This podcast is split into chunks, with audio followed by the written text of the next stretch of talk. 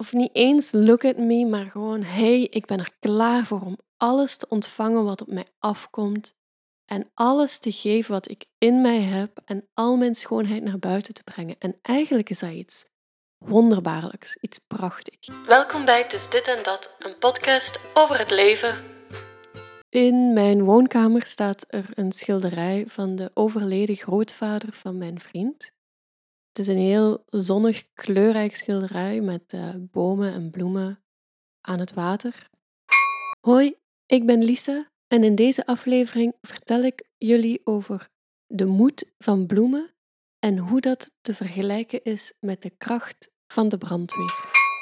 Dit weekend viel mij ineens op hoe um, kwetsbaar die bloemen daar eigenlijk staan. Maar ook hoe, hoezeer zij daar staan vol overgave. En daardoor ging ik nadenken over bloemen en kwetsbaarheid en datgene waar bloemen het beste in zijn, floreren. Dus bloemen die staan um, echt wagenwijd open met alles, met hun bloem, met hun bladeren, staan die een soort van met de armen open naar de lucht, naar de zon toe. Hello, look at me. Of niet eens look at me, maar gewoon hey, ik ben er klaar voor om alles te ontvangen wat op mij afkomt en alles te geven wat ik in mij heb en al mijn schoonheid naar buiten te brengen. En eigenlijk is dat iets wonderbaarlijks, iets prachtigs. En dan, dan denk ik bijvoorbeeld aan klaprozen. Klaprozen, dat zijn eigenlijk enerzijds hele kwetsbare bloemen en anderzijds staan die zo, die groeien op plekken waar niks anders kan groeien vaak. Die groeien het beste in dorre, uh, kapotte grond. Vaak zijn dat, het is niet voor niks dat het symbolen zijn voor de wederopbouw na een oorlog. Want het is vaak in kapotte ruïnes, in oorlogsgebieden, uh, waar, waar alles vernietigd is, dat net de klaprozen gaan groeien. Terwijl als je dan dichtbij die bloemen gaat, als je ze plukt, dan verliezen ze heel snel hun blad. En toch staan die daar zo. Hallo, ik ben hier en bloemen kunnen niet anders dan daar gewoon met alles staan.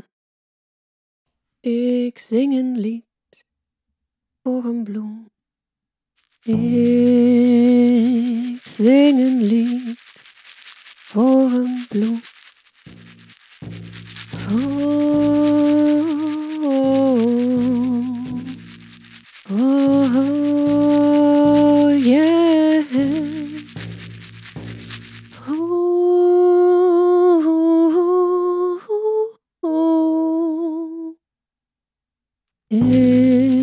zing een lied voor een bloem.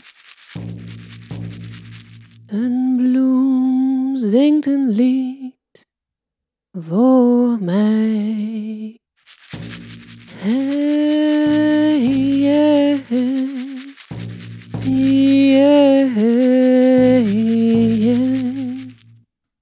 Je kan alleen maar floreren door enorm kwetsbaar te zijn eigenlijk.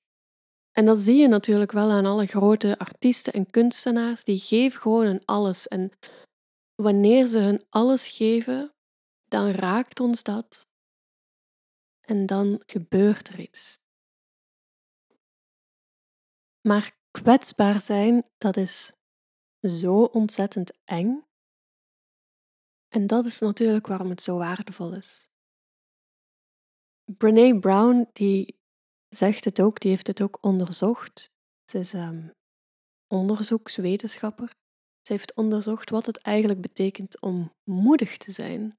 En zij vertelt bijvoorbeeld brandweermensen zijn de mensen die we misschien wel zien als bij de moedigste mensen. En waarom is dat? Die rennen met risico van hun eigen leven een gebouw in om andere mensen te redden. Dus zij stellen zich super kwetsbaar op. En dat is moed. En met die informatie samen dacht ik, keek ik naar een, een boeket bloemen, een bos bloemen, zoals bijvoorbeeld, zonder hier reclame te willen maken, een bos bloemonbloemen.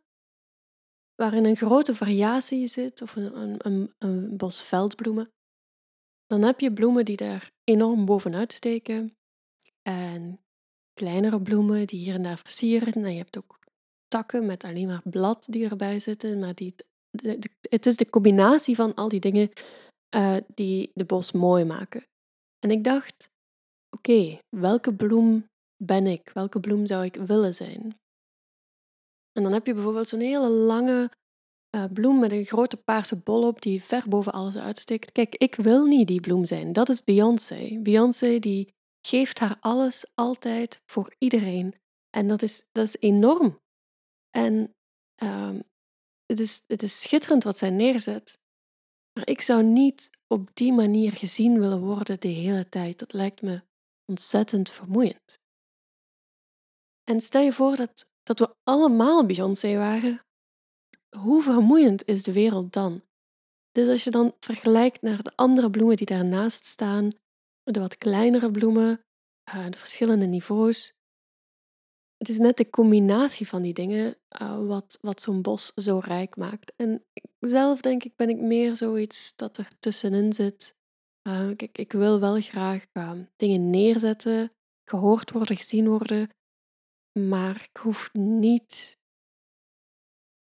constant out there te zijn.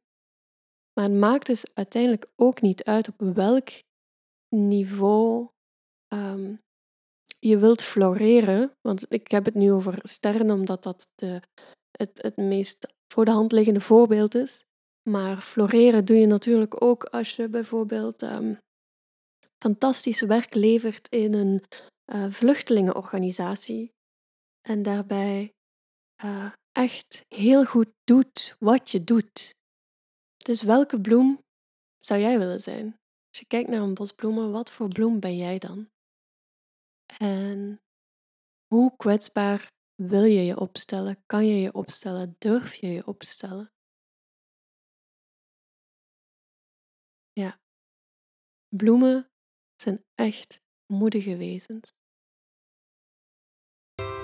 Wie zou graag een bos bloemen ontvangen? Wie in jouw leven is een klaproos of een zonnebloem? Stuur deze podcast door en verspreid de moed van de bloemen. Doei!